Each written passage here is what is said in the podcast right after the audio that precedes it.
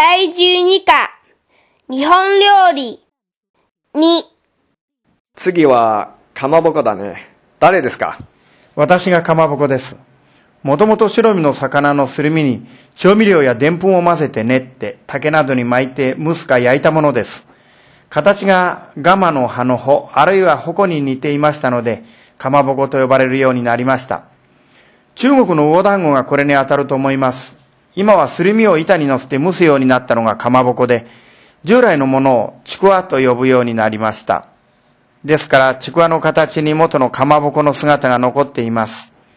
ちくわもかまぼこもそれぞれ地方特産物になっています。保存加工製品だね。いつ頃からこれが作られるようになったかはわからないが、腐りやすい魚の加工法はいろいろある。後で調べていくつか発表してください。次は鰹節の番ですね。これは鰹の身を湯がいて乾燥させたもので、削って出汁などに使うもので、醤油と並んで日本料理の基本的な調味料です。鰹は足の速い魚なので、早めに湯にして日光で乾燥させると保存が効きます。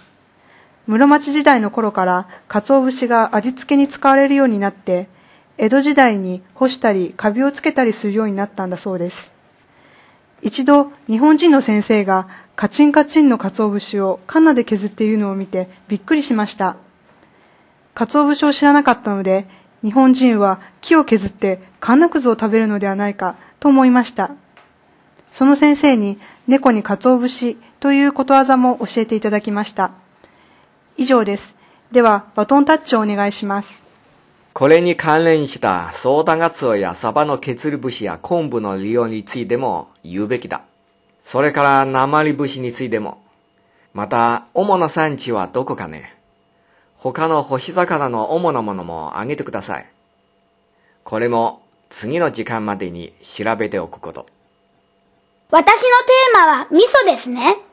これこそ日本人の食生活に欠かせない伝統的な調味料で、麦や米を煮て、麹と塩を混ぜて寝かせ、蒸した大豆を混ぜて突き砕き、さらに寝かして発酵させて作ったものです。作り方は、北京ダックに使われる甘味噌と似てますが、味が違います。昔、自社や武家屋敷だけでなく、農家にも味噌蔵があって、それぞれ工夫を凝らして、その味を競ったため、手前味噌という言葉まで生まれました。また、味噌もクソも一緒にするという言葉も覚えてきました。はい。味噌について言うときは発酵食品であること。この言葉が朝鮮由来であること。また味噌が発展していって、たまり醤油ができたんだから、これらに触れなければならない。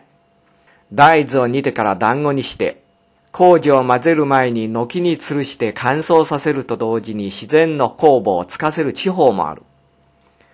日本料理の中で、醤油の占める地位は極めて高いものだ。直接食べるなめ味噌と調味料としての味噌とを区別することも重要だ。これも宿題にしよう最後の締めくくりは私の丼ですね。丼という漢字は和製漢語で、つまり国字です。普通は丼鉢を指しますが、料理としての丼は、丼鉢にご飯を持って具を乗せた料理です。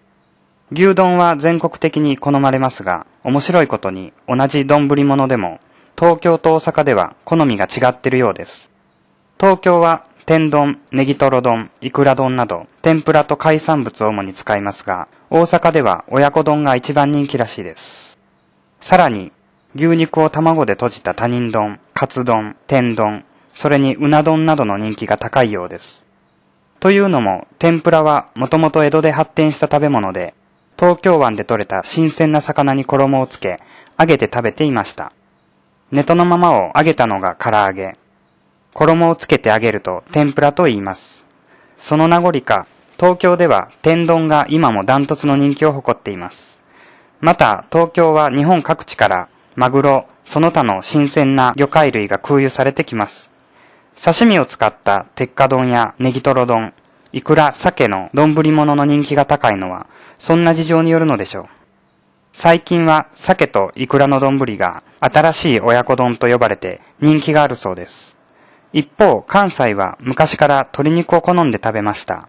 鶏肉の鍋である水炊きは、関西を中心に広がったもので、その伝統からか、丼物も親子丼が一番人気となっています。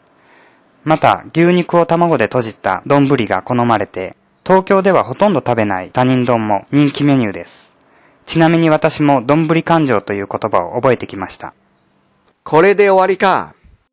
私の感想を言うと、皆さんの発表は料理を文化として捉えていないところに問題がある。例えば、カツ丼はヨーロッパ由来の料理を日本風にアレンジしたもので、日本文化論の観点からすれば非常に興味がある。また、朝鮮半島にはビビンバという伝統的な丼があるだろう。味噌、醤油、酒などは、東アジアのいずれの民族にとっても重要な発酵食品で、米麦や大豆など農作物は偉大な文化遺産なんだ。この関連で料理も捉えていく必要があるよ。次は、この問題を議論しよう。